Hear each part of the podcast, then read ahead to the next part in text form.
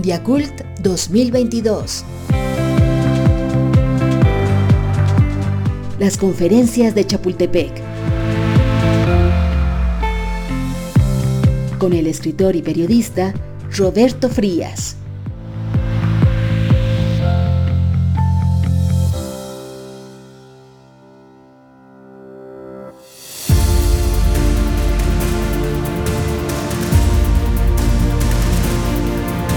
En el marco de Mundiacult 2022, la Conferencia Mundial de la UNESCO sobre Políticas Culturales y Desarrollo Sostenible, la Secretaría de Cultura lleva a cabo el ciclo Las Conferencias de Chapultepec, un acercamiento más filosófico a la cultura desde el ángulo de sus protagonistas, pensadores, artistas y escritores. El invitado de hoy es Trevor Ney, ingeniero de audio. Yo soy Roberto Frías y esto es Las Conferencias de Chapultepec.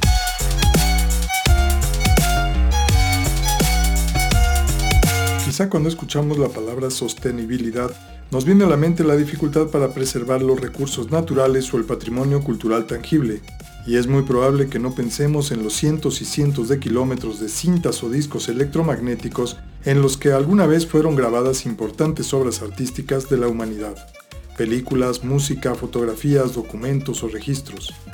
Hoy en día, la perdurabilidad de esos soportes se encuentra en peligro es decir, la sostenibilidad de los archivos electrónicos, se encuentra en riesgo y es necesario diseñar y llevar a cabo proyectos de arcas que los puedan salvar.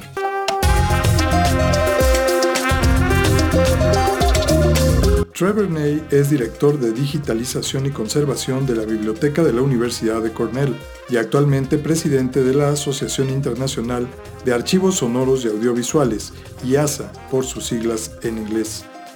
Es responsable de la unidad pionera de consultoría digital y servicios de producción en Cornell, que recibe una alta demanda de consultas sobre producción digital, flujos de trabajo de gestión de activos y metadatos, evaluación de software y experiencias en el cumplimiento de objetivos de usuarios de la universidad y externos.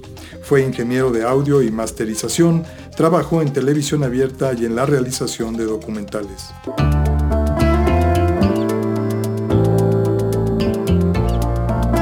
¿Cuáles son en este momento las principales preocupaciones en la escena internacional de la conservación audiovisual? One big concern is simply the uh, continued threat of obsolescence of technology.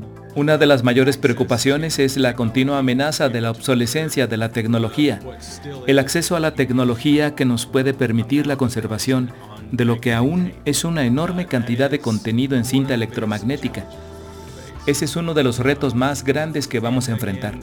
Y también pienso que una vez que digitalicemos este material y tengamos estos archivos digitales, se necesita prever que puedan conservarse por un largo tiempo, lo cual requiere recursos y tecnología.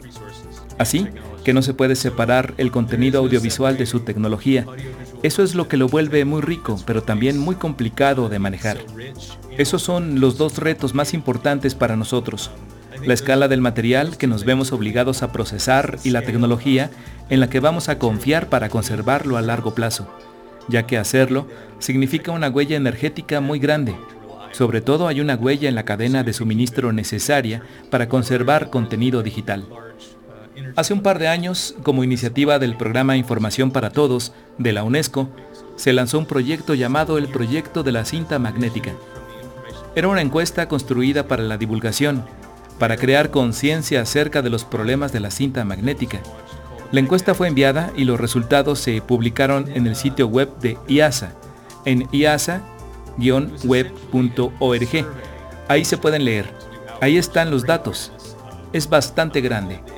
Lo que creo que puede hablar de la escala y de la severidad de esto es que la encuesta se distribuyó muy bien. Creo que la divulgación solo puede tener suficiente éxito cuando intentas contactar a todo el mundo. Creo que no tuvimos suficientes respuestas de Latinoamérica o de África o de ciertas partes de Asia. Sí tuvimos muchas respuestas de Norteamérica y de Europa y de otras muchas partes.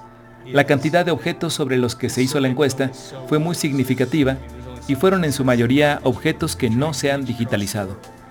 Esto nos habla de la necesidad de hacer mayor divulgación y de pensar en esto a una escala que no lo hemos pensado antes, lo cual requiere coordinación y cooperación internacional de la mejor forma posible.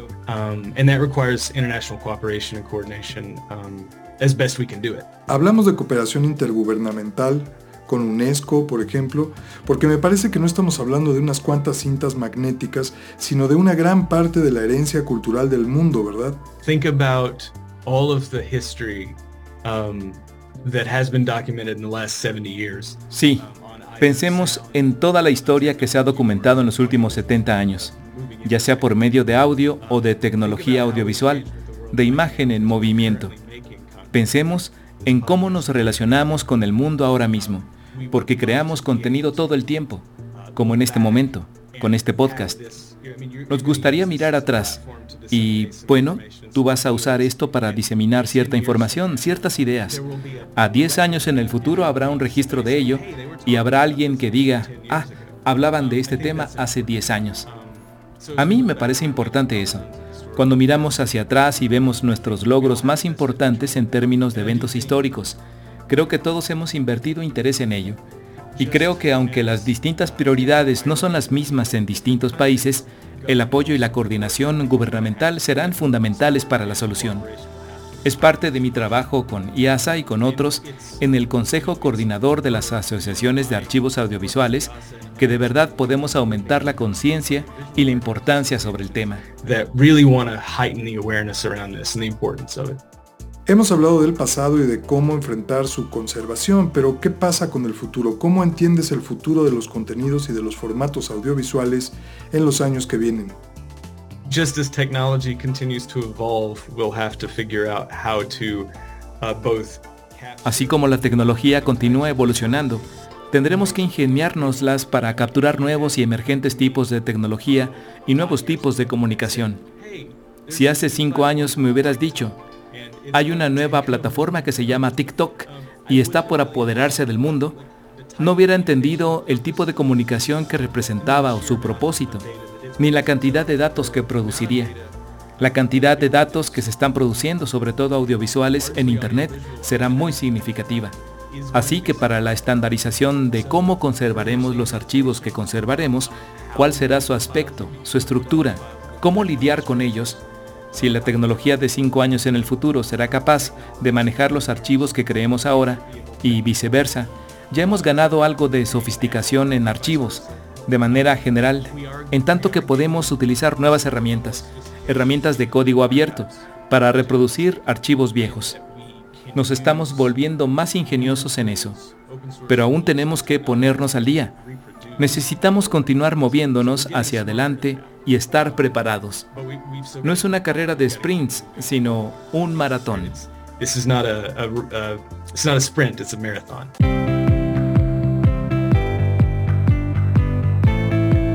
Mondiacult 2022.